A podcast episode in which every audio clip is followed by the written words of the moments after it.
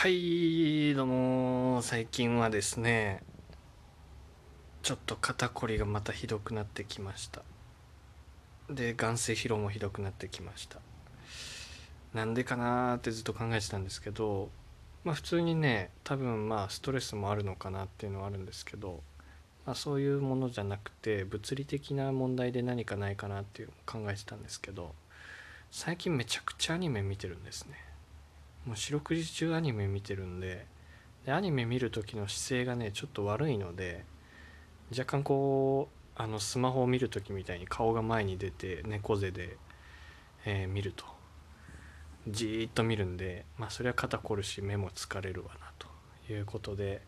ちょっと明日からアニメ1日見る本数をちょっと制限しようかなと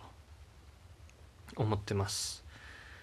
まあそれかちょっと一旦ね本当にアニメが原因なのかちょっと調べたいので明日からしばらくアニメ見ずに生活してみようかなというのも考えています、まあ、あとは仕事をする時 iPad めちゃくちゃ使うのでその解説の動画作ったりする時ね。そういう作業が多いのでやっぱりこうちょっと下を向いてする作業が最近は多いから肩と目が疲れるのかなっていうのも思ってます。でもうその仕事そのもの自体をちょっと減らすことっていうのはできないしやりたいことなんで減らしたりをしないようにしていこうと思うんですけどまあ痛みがねありながらの仕事は辛いのでどうしよっかなって考えてたんですけどまあそのなんかマッサージとか、えー整体とかも考えたんですけどやっぱそれはなんか嫌だなというのがあって、えー鍛えてね改善しようかなと思ってます。で鍛える方法として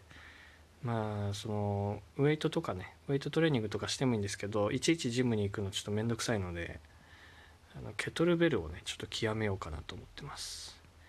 でケトルベルは体全体の筋肉のバランス整えたりその柔軟性つけたりするのにもってこいなんで、まあ、肩こり肩周りの改善も見込めるんじゃないかなと思ってます。でケトルベル自体はですね扱いは簡単なんですけどいろいろ調べると奥が深いものみたいで、まあ、歴史もすごい長いしねロシアのから発祥したものなんですけどそのケトルベルについてのちょっと分厚い本一冊買ってですね今それをちゃんと読んで基本のところからやり込もうというところでやってます。で早速ねちょっとその基本のフォーム、まあ、スイングするやつなんですけどスイングする時にちゃんとただスイングするんじゃなくてコツコツというかポイントを押さえながらスイングしたら全然その筋肉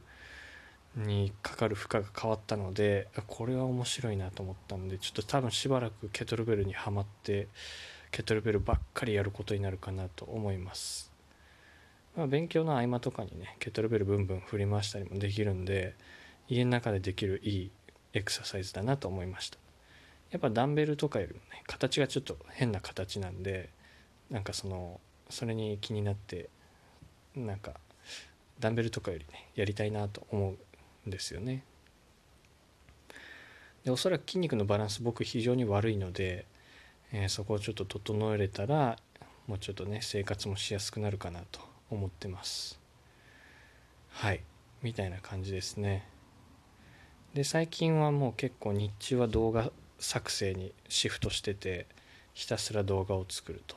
いうことをやってます。だからやっぱ目も疲れるなというのはあるんですね。まあ最近はそんな感じで。で塾の方はですねその生徒の点数をどうやったら安定的に伸ばせるかなっていうのをずっと考えてるんですけどまあこれはねずっと起業してからずっと考えてるんですけどまあその時に塾の時間の使い方ですね。そこがまだ改善の余地あるなっていうのを最近思ってて塾に子供が来た時に塾でやることをですね全然強制は今までしてなかったんだけどただ最低条件としてこれとこれはやろうやった方がいいっていうのは決めることにしました。それが、えープリントによる問題演習とわからないとこの質問この2つのみこれを塾でやるというふうにしていこうかなというところで今実践中です。今まで基本的にわからないことを聞いてもらって1人30分ずつぐらい取ってね。でわからないことなくなったら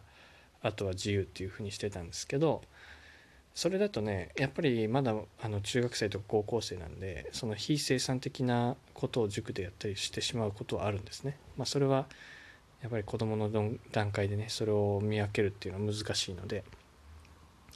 だから塾の時間はまあ僕にわからないとこ聞いた後はその自分が今どれぐらいの実力なのかっていうのをプリントで確かめるっていう時間にしてもらってます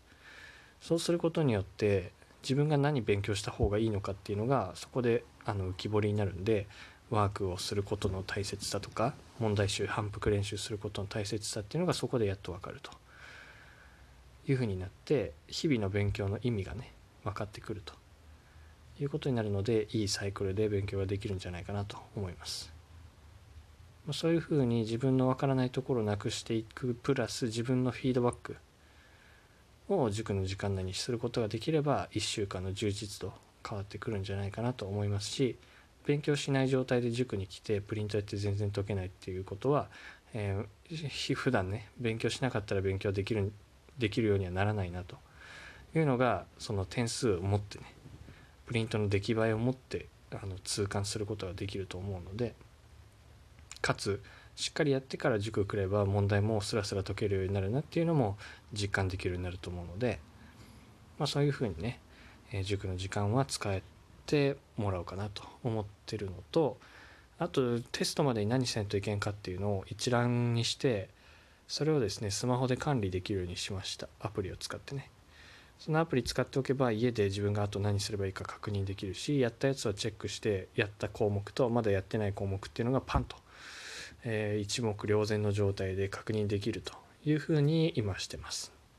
だから例えば塾に何もせずに来たとしたらその何もこのやることリストのチェックが進んでない状態で来るのでもうやってないことが明確に見える化できるしやってればやってることが明確に見える化されるということでそういうふうに、えー、今しています。そうすればいちいちなんか注意したりこう諭したり叱ったりする必要が全くないんですよね。や塾に来てプリントやって全く解けない。なんで勉強してないのとかこれでいいと思ってんのとか聞く必要なくて。お互いにその取れなかった理由も取れた理由ももうそのチェックリスト見れば明確なんですね。あワーク2週目まで解いてるから今回のこのプリントも解けてるねみたいな感じでそういうふうに明確に説明できる根拠を説明できる状態にしておくっていうのが大事なんじゃないかなと思いました。なので今そういうふうにしています。でそうやってスマホで管理しておけばお父さんとかお母さんとかに自分の子供勉強どんな感じですかねって言われたら今子供さんこんな感じの勉強状況ですって言ってポンと見せれるんで例えば勉強してるけどできないっていう場合だったら塾のその指導能力の低さっていうのがえ、問われてもまあ仕方ないかなと思うんですけどそういうチェックリスト全く進めてない状態で塾来て勉強できるようにならないって言われても当然でしょっていうのがそのチェックリストで証明できるんで、まあ、僕の精神衛生上もいいかなということを思ってます。何でもかんでも全て僕が責任取るっていうのはさすがに無理なんでね、まあ、ものすごい金額の金もらってるなら別ですけど。やっぱり金額を超えるほどの責任はねなかなか取れないなというのがあるのでその分ねお互いが納得できるように見える化するっていうのは大事かなと最近は思ってます。ほんであとは塾の方以外ではここならのネットを使ったねサービスやってますが前大型の仕事が終わってですね、えー、今度ねまたその同じ法人のお客さんですけどそのお客さんから、えセンター試験の過去問の解説をしてほしいということでどさっとねちょっと何年分かまとめてね解説してほしいっていうのがあったんで今度はねそれを4ヶ月ぐらいかけてどんどん作っていくという仕事があります。あとはね個人のお客さんからの、えー、細かい解説動画作成の依頼もあのそのここならで来るんですけど、まあ、小問で言ったら2つか3つぐらいを1,000円でやりますよっていう問題でねやってるんですけどそれがね最近まあちょろちょろちょろと増えてきたんですけどやっぱり増えてきたらちょっとこう質質が悪いっていうか何て言うんだろう、まあ、そのうまくやり取りができないお客さんが出てきてちょっとそれは早めにあのそういうお客さんが来ないようにフィルタリングをかける必要があるなっていうのを最近感じてます。まあ、基本的にねこっちから質問したことに対して全く答えない。返信しないじゃなくてあの返信してきても全然違うことを聞いてくる。質問に対して質問で答えてきたり質問したことに対して話あの答えずに別の話を始めたりされるとですねあのとてもじゃないけど取引したいと全く思わないので、えそういうお客さんにはもうねお金払っ払ってもらわなくてもいいので取引したくないなというのを思います。だからそれはちょっとね今そういうお客さんに対してはあのお支払いいただかなくていいのでお取引これで終わらせてもらっていいでしょうかというふうに言ってます、まあ、そんなお客さんに構ってたらね時間がね足りないんですよ。最近はそれをすごい感じます。あとはですねまあ塾もそのいいかなと教えるっていうこともだんだんいい感じになってきたなと思ってるので全く別のね全然新しいことにも挑戦していきたいなというのを最近思ってます。具体的にはですね今なんかこう興味が湧いてきてるのが建築関係なんですね。建築関係まあお家見たりなんかそういうのって昔から好きだしお兄ちゃんもね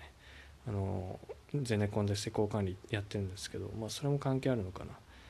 なんか物を組み立てたり構造を考えたりするのも大好きなんでちょっと建築関係もちょっとなんか勉強してみようかなって思ってます。あとケトルベルもうちょっと本当に極めてなんか資格取ってケトルベルの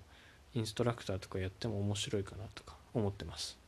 体を動かすのも好きなんでね。まあそういう感じでちょっとずつその人にね提供できるものを増やしていけたらなというのを最近思ってます。